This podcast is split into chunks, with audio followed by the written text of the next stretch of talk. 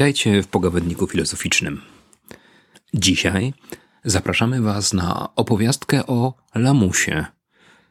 Takim dziwnym miejscu, do którego oddaje się stare, zużyte i niepotrzebne rzeczy, a którego chcemy tu użyć jako pewnej metafory, kondycji kultury, ale może i filozofii, a może po prostu nastroju, który popadliśmy w tym czasie.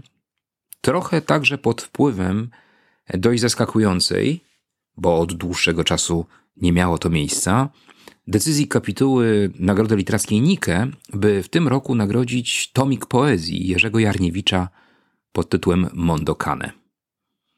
Od dłuższego czasu nie nagradzano już poetów. Jest to więc ciekawy sygnał tego, że poezja ma się całkiem nieźle. Tym bardziej czujemy się w związku z tym zachęceni, by w dzisiejszym odcinku odwołać się także do pewnego wiersza. Ale zacznijmy od początku i wyjaśnijmy, czym jest ów tytułowy lamus. Problem z tym słowem polega bowiem na tym, że dobrze zadomowiło się w języku miejskiego slangu czy młodzieżowych sposobów nazywania świata i chyba od angielskiego lame przeszło do polskiego jako lamus czy lamuska w wersji żeńskiej i jest używana wtedy, kiedy chcemy zaepitetować kogoś, kto chyba z czymś sobie nie radzi. Ty lamusie. Lamus pozostaje także blisko przymiotnika lamerski, czyli obciachowy, oldschoolowy, nieaktualny, może dziaderski.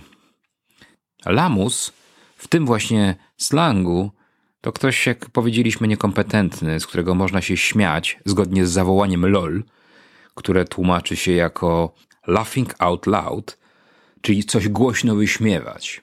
Ale z jednej z interpretacji pojawia się w tym skrócie LOL także słowo lame, które oznacza zarówno lamę, takie andyjskie zwierzę, które występuje często w memach, ale jest także określeniem trochę starszym, które możemy tłumaczyć jako kulawy, kiepski, chromy, ułomny, beznogi albo chaotyczny.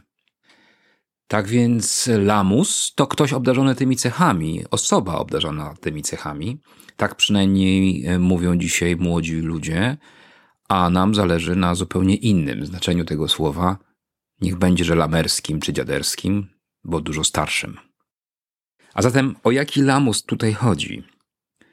Lamus to samo słowo jest już jakoś lamerskie, dlatego że niemalże nieznane w naszych dzisiejszych sposobach używania języka, ponieważ mało kto z nas e, mieszka w gospodarstwie rolnym, gdzie gdzieś przy głównym budynku stoi jakaś szopa, spichlerz, a może drewutnia, gdzie odkłada się nieużywane w danym momencie narzędzia. Słowo lamus pochodzi podobno ze średnio wysokoniemieckiego lemhus i oznaczało pierwotnie dom albo lepiankę z gliny, może ziemiankę. Dodatkowe pomieszczenie, które nie było używane na co dzień, a w którym składowano narzędzia, czasami ziarno, e, zapasy żywności, broń, jeśli nie była używana w czasach pokoju, dokumenty, które archiwizowano także w takich miejscach. Z czasem przyjęło się mówić, że oddawać coś czy wysyłać coś do lamusa to po prostu oddawać coś na zasłużoną emeryturę. Coś, co nie tyle nie jest używane jak sierp zimą, kiedy musi poczekać na czas żniw, albo inne narzędzia, które używane są sezonowo, tylko oddaje się tam rzeczy, które właściwie nigdy się już nie przydadzą, chociaż łudzimy się ciągle, że kiedyś je tam odnajdziemy, kiedyś je stamtąd wydobędziemy i kiedyś do nich powrócimy. Wysłać coś do lamusa, schować coś do lamusa, to tak naprawdę oddać coś na wieczne nieużywanie, ale nie wyrzucić. Tak jakbyśmy się naprawdę łudzili, że może kiedyś przydarzy nam się po te narzędzia sięgnąć. Oczywiście używamy słowa lamus w pewnym kontekście metaforycznym. Domyślacie się pewnie, że chodzi o domniemanie, że może z filozofią jest dzisiaj tak, że powoli trzeba zacząć myśleć o tym, czy nie oddać jej, nie wysłać jej do lamusa. Przecież tyle nowych, dynamicznie rozwijających się dyscyplin ciągle podszczypuje tę staruszkę filozofię, zawłaszcza jej pole i wydaje się spokojnie ją zastępować. Kiedy stawiasz sobie dziś pytania o swoje wnętrze, o świat przeżywany, o to, co czyni cię tym, kim jesteś, czyli kształtuje twój charakter, jak mówimy dzisiaj, no to używamy tego słowa w kontekście psychologicznym i prawdopodobnie w takich momentach nasza uwaga zwróciłaby się właśnie w stronę psychologii. Kiedy chcemy zbadać nasze relacje z innymi, z drugimi, w państwie, w instytucjach, być może odpowiedzi udzieli nam socjologia. Kiedy będziemy chcieli zająć się starymi filozoficznymi problemami dotyczącymi poznania, to zamiast do gnoseologii czy epistemologii zwrócimy się do kognitywistyki, która zaprzęgając nowe narzędzia wzmacnia, ale i częściowo zastępuje wymienione przeze mnie wcześniej dziedziny filozofii. Niektórzy są przekonani, że w ogóle jesteśmy u progu wielkiego przełomu związanego z neuronaukami i sztuczną inteligencją. Że wszelkie do tej pory nierozstrzygnięte kwestie filozoficzne znikną, pękną jak bańka mydlana, ponieważ superkomputery obdarzone świadomością rozwikłają nam wszelkie możliwe filozoficzne zagadki. Być może tak, jak słynny golem z opowiadania Stanisława Lema. Jeśli tak myślimy o filozofii, to metafora Lamusa wydaje się być jak najbardziej na miejscu. Nie wiem, czy jesteśmy w stanie rozstrzygnąć tę kwestię tu i teraz. Zróbmy więc może krok wstecz i zobaczmy, co ciekawego dzieje się wokół owego lamusa, kiedy nie tyle będziemy mówili o filozofii, czy wielkich, ale dawno powstałych filozoficznych ideach, co przyjrzymy się pewnemu konceptowi, który bezpośrednio wyrasta z inspiracji wspomnianej na początku nagrody Nike. Oddajmy głos Antoniemu Słonimskiemu, poecie z kręgu skamandrytów, przyjacielowi Juliana Tuwima, który naprawdę bardzo dawno temu, bo już w roku 1959, napisał wiersz pod tytułem Lamus. Słownik naszej młodości, mowa lat dojrzałych, to stryszek, gdzie wśród kurzu na stosach rupieci, wśród gratów i pamiątek minionych stuleci leżą słowa zniszczone o barwach spłowiałych. Pług i miecz, rdzą pokryty już nie zda się na nic, nie zaorze straconych rubieży i granic. Zwodzi mądrość ludowa i prawdy odwieczne. Królestwem Morfeusza włada barbiturat. Przysłowia sens straciły, bo właśnie akurat piąte koło uwozu stało się konieczne. Lew Gniewny król pustyni to tchórzliwa owca wobec czołgu. Antyczna czym jest siła gromu piorunów tysiąc wobec energii atomu. Orła lotów potęga wobec odrzutowca. Są słowa, co umarły, jak wszystko śmiertelne. Inne nam splugawiono, z pamięci wydarto Patrz, jak Schuller zagrywa sfałszowaną kartą, kryjąc gestem sakralnym oszustwa bezczelne. Ach, wrócić do lamusa, wrócić na poddasze, wydobyć z zapomnienia ze stosu starzyzny poczciwe słowa, prawość i miłość ojczyzny. Pozostać w słowach dawnych, bo to słowa nasze, jak w ubraniach ubogich, czystych, choć niemodnych. Kto chce, niech rzuca garścią w alchemiczne tygle słowa pstre lub składa semantyczne figle. Jałowa to potrawa dla naszych ust głodnych. No tak, i teraz czuję się jak polonista w szkole, który będzie tłumaczył wam, co autor chciał powiedzieć w zaprezentowanym przed chwilą utworze. No cóż, jak słyszeliście, poeta ubolewa nad tym, że słownik, którym operuje, trochę się starzeje. Że słowa zmieniają znaczenie i są porzucane. Że język, którym się dziś posługujemy, pełen jest pstrych i pstrokatych semantycznych figli, które są bardzo jałową potrawą dla naszych zgłodniałych ust. Poeta marzy o tym, by wrócić na poddasze.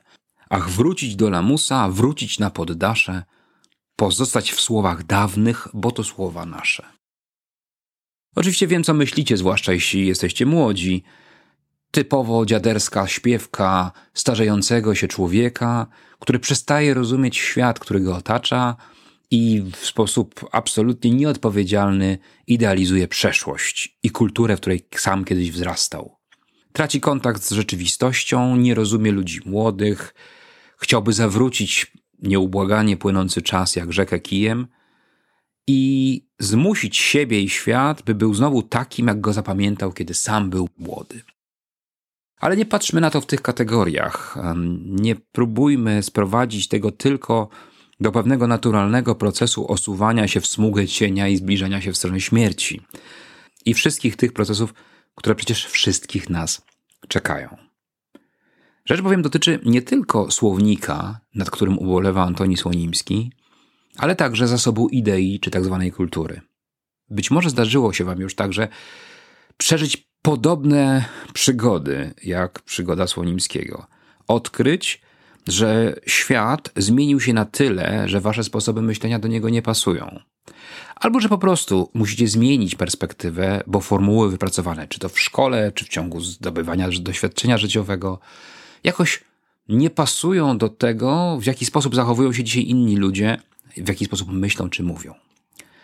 Oczywiście, że nasila się to z wiekiem, ale pojawić się może także już dość wcześnie. Jak sobie z tym poradzić? Jak sobie poradzić z tą melancholią Saturna, Boga, który jest przecież patronem emerytów, odchodzących z tronu, czy zrzuconych przez syna Zeusa z tronu i zmuszonych do tego, by radzili sobie z przekonaniem, że świat nie jest już w ich rękach, że świat przestają rozumieć, albo, że przynajmniej, i do tego zmierzam, że świat, który dzisiaj próbuje się jakoś wyrazić, wyrażany jest w języku, który lekceważy wszystko to, co zostało wypracowane uprzednio. To, co dała nam historia i kultura, to, co dały nam minione wieki, to, co dali nam dawni filozofowie i dawne filozofki. I tu dochodzimy do sedna. Refleksja filozoficzna zawsze i w sposób nieunikniony rozpościerać się będzie między z jednej strony pewną fascynacją nowością, nieustannym dążeniem do przeniknięcia myślą świata, sformułowania nowych, oryginalnych, rewolucyjnych myśli, ale z drugiej strony nie uwolni się od całego swego bogatego dziedzictwa, bo nie może tego zrobić zwykłym machnięciem ręki i powiedzeniem te stare zakurzone idee, te stare zakurzone książki nie mają już przecież nam nic do zaoferowania. Nieraz zajmowaliśmy się już tymi kwestiami. Czy to w odcinku 31 o historii filozofii, czyli czy warto wracać do Thalesa, oraz 34, kiedy ciągle jeszcze chcieliśmy coś do tej kwestii dopowiedzieć. Ale również w odcinku 49 z dr Katarzyną Kremplewską, kiedy była mowa o George'u Santajanie, przypomnieliśmy jego słynny aforyzm Ci, którzy nie znają historii, skazani są na jej powtórzenie. A nawet w ostatnim odcinku Adam, który przedstawiał niektóre wątki z książki Michaela Luxa i Thomasa Crispa Współczesne wprowadzenie do metafizyki, powiedział przecież. Może czasami warto wrócić do pism dawnych filozofów. Oczywiście, moglibyście powiedzieć, że jest to jakieś nasze skrzywienie zawodowe. Że obarczeni wielką, wielowiekową tradycją nie umiemy już myśleć ani mówić inaczej, jak tylko w taki sposób, jakbyśmy patrzyli w lusterko wsteczne wielkiej i szacownej historii. Ale tak niekoniecznie musi być. Bowiem jeśli przyjrzymy się już nawet nie ideom, ale pewnym słowom, które zamieszkują ów stryszek Antoniego Słonimskiego, bo nie są dziś powszechnie używane, a które jednocześnie niosą w sobie pewien ładunek treści, który może nam się przydać dzisiaj, być może wtedy łatwiej uchwycimy ideę tej łączności między słownikiem, który się ciągle zmienia, ewolucją języka, pogonią za nowinkarstwem, ale jednocześnie szacunkiem dla tego, co zostawia nam filozoficzna tradycja. Zwróćcie chociażby uwagę na takie słowa jak cnota. Była też o niej mowa już nieraz i staraliśmy się rozgryźć z naszymi gośćmi rozmówcami, czy rzeczywiście jest dziś tak, że jeżeli tylko ten termin pojawi się w rozmowie, to część rozmówców reaguje z zażenowaniem. Bo jest to termin anachroniczny, śmieszny, niczego nowego nie odsłaniający. Oczywiście pojawiały się inne głosy. Jeśli wysłuchacie odcinka o etyce cnót, to usłyszycie chociażby profesor Nataszę Szuttę, która protestuje przeciwko takiej perspektywie i jest przekonana, że powrót do etyki cnót może nas bardzo wiele dziś nauczyć, dziś w XXI wieku. Ale owa dzielność etyczna, tak istotna dla myśli antycznej i średniowiecznej, wymagała bardzo wielu zabiegów, by ją na nowo niejako odkopać, wygrzebać z głębokich warstw archeologicznych, na nowo przysposobić do naszych form myślenia i przebić się przez te potoczne sposoby rozumienia tego terminu, które trochę go ośmiesza. Ale takich terminów jest więcej. Część z nich jest kompletnie zapomniana, część została zastąpiona. Grecki termin akedia, potem tłumaczony na łacinę też jako acedia i tak też dziś funkcjonujący, powstały gdzieś u zarania naszej ery, był nazwaniem pewnego stanu znużenia mnichów, o którym też być może była już tutaj mowa. Ale kiedy przyjrzymy się charakterystyce tego terminu, tego stanu, to ze zdziwieniem odkryjemy, że moglibyśmy swobodnie zestaw objawów acedii połączyć z dzisiejszą depresją. A to znaczy, że może mieliśmy już kiedyś w zasobach naszego słownika terminy, które dobrze, równie dobrze, albo może nawet lepiej oddawały to, co dzisiaj wyrażamy językiem depresji, czyli obniżenia pewnego nastroju. Chociaż termin ten też już dzisiaj jest zastępowany i niezbyt precyzyjnie go tutaj definiuje, to jednak wydaje się dość strokaty, jak powiedziałby Antoni Słonimski, i dość nieadekwatny do całego ze złożonego zespołu zjawisk, które mieszczą się pod tym klinicznym obrazem określonego schorzenia psychologicznego czy psychiatrycznego. Albo chociażby słowo melancholia. No, to akurat ma się całkiem dobrze, bo zawłaszczyli go poeci i pisarze. Jest ciągle używane i rozpoznawane. Ale nie ma już tej siły, ani też nie jest tak popularne i tak używane i nadużywane, jak to miało miejsce w starożytności, czy zwłaszcza na początku nowożytności. Wolimy zamiast niej powiedzieć ponownie depresja, albo smutek lub spleen za angielskim określeniem podobnego stanu. Obok melancholii moglibyśmy wymienić grecką akrazję, akrazję, czyli słabą wolę. Znowu powiecie, termin techniczny interesujący tylko historyków filozofii, ale to chyba nie do końca tak jest. Akrazja, czy akrazja to jest słaba wola. To jest dokładnie taka sytuacja, w której rozpoznaję, że powinienem czegoś chcieć i nawet czegoś pragnę, ale mam zbyt sobą wolę, żeby podjąć odpowiedniego rodzaju działanie. Mam, moja wola jest słaba. Jakże fantastyczny kompan w tym pojęciu kryje się dla współczesnej prokrastynacji i innych dolegliwości, które przecież tak dobrze znamy i w XXI wieku ale żeby nie przywiązywać tylko do słów rozpoznających jakieś schorzenia, niedostatki albo przywary, to przywołajmy może inne, też pewnie nikomu już dziś nieznane, poza wąskim gronem specjalistów. Eutrapelia, termin od grecki, później łaciński, którym chętnie posługiwał się Tomasz Zakwinu, to nic innego jak słuszna i w odpowiednim czasie realizowana radość lub zabawa wzięta jeszcze od Arystotelesa. Była określeniem przyzwoitej, właściwej za zabawy, właściwej w tym znaczeniu, że odbywanej we właściwym czasie. Jest bowiem czas pracy, jest czas odpoczynku, ale jest też czas zabawy i śmiechu. No nie spodziewalibyście się pewnie po mnichu XIII-wiecznym, wielkim Tomaszu Zakwinu, że będzie nam opowiadał historię o tym, że od czasu do czasu można sobie przejrzeć w internecie jakieś memy, że można sobie opowiadać jakieś żarty, że można się bawić, jeśli czas po temu jest stosowny i że być może ten element eutrapeli jest wręcz niezbędny do tego, żeby i praca była wydajniejsza i nasze życie by było sensowniejsze. To może euforia.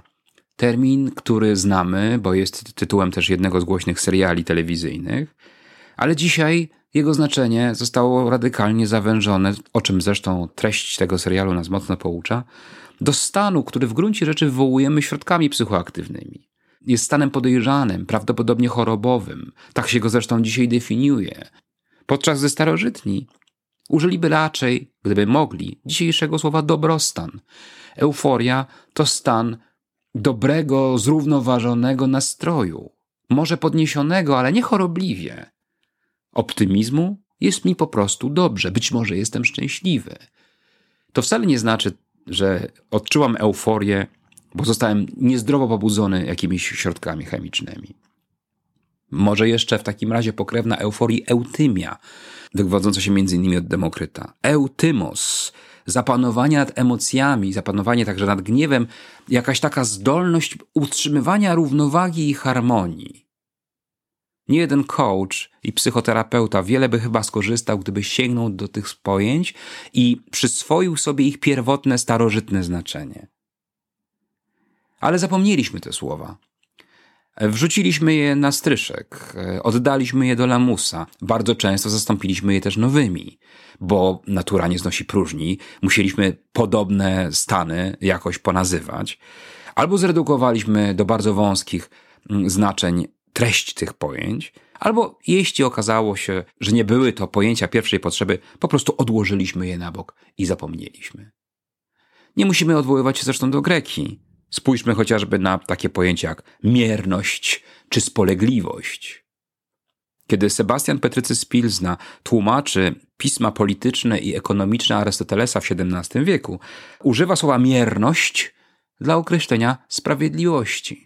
Mierny to znaczy sprawiedliwy. No tak, czujemy się zaskoczeni, bowiem mierny to raczej dzisiaj mizerny, kiepski i bardzo niskiej jakości. Słowo zmieniło znaczenie, nic na to nie poradzimy. Pouczą nas o tym językoznawcy, ale dlaczego straciliśmy tę zdolność łączenia sprawiedliwości z miernością w tym znaczeniu, że łączymy zdolność do dobrej miary, jak powiedziałby Arystoteles, ze sprawiedliwością. To znaczy, na przykład, bo jest to jedna z wielu przecież koncepcji, mamy zdolność rozpoznawania złotego środka między skrajnościami. Że nie postępuje za bardzo, ani w, za mało, ani za dużo w jakiejś kwestii. Kiedy staram się być dzielny czy odważny, to nie może być tak, że tej odwagi mi brakuje, jest jej za mało, wówczas jestem tchórzliwy, ale nie może być też tak, że mam jej za dużo, bo wówczas popadam w brawurę. Owa zdolność do miary, która nie jest zwykłym arytmetycznym szukaniem środka, ale bardzo wyrafinowaną konstrukcją kogoś, kto jest mierny, ma w oku miarę, ma w sercu miarę, jest czymś, co być może warto przypomnieć. Mimo tego, że przymiotnik mierny znaczy dzisiaj mizerny. Mówiłem jeszcze o spolegliwości i o przymiotniku spolegliwy, który kiedyś, nie tak całkiem dawno, był jeszcze rozpoznawalny i używany – w końcu Tadeusz Kotarbiński mówi o spolegliwym opiekunie. O opiekunie, na którym można polegać. Tu nie chodzi o kogoś, kto jest tkliwy, miękki, chwiejny, co sugerowałaby ta specyficzna końcówka liwy, jak w słowach tkliwy, płaksiwy, lękliwy. Otóż spolegliwy to ten, na kim mogę polegać, ten, komu mogę zaufać, na kim mogę się wesprzeć a to znaczy sprężyście i mocno brzmiące słowo. No ale nie chcieliśmy go używać, oddaliśmy go do lamusa, być może uznaliśmy, że zastąpimy je jakimś innym. Nie chodzi tu o to, żeby ubolewać nad tym, że język podlega ewolucji, bo jest to proces nieunikniony. Ale może warto jednak zatrzymać się czasami i stanąć wobec tego procesu, przyjrzeć mu się uważnie i zastanowić, czy przypadkiem nie popełniamy jakiegoś błędu, odrzucając dawne słowa, a w ślad za nimi pojęcia, idee, koncepcje filozoficzne, które niekoniecznie muszą się okazać nieaktualne? Niekoniecznie zasługują na to, by zamykać je w lamusie. Oczywiście trzeba to umieć wyważyć. Bardzo łatwo jest popaść w epigoństwo, w rodzaj historycznej dłubaniny, zakopać się po uszy w starych pergaminach i starych tekstach i stracić kontakt z dynamicznie zmieniającą się rzeczywistością. Dlatego nie jest to łatwe zadanie. Ale na pewno nie może być tak, że ulegniemy presji pewnego nowinkarstwa i damy sobie wmówić, że filozofia jest poczciwą staruszką, którą zajmują się tylko leśne dziadki i bagienne babki, którzy i które przekładają stare i pożółkłe kartki, a życie i świat im umyka.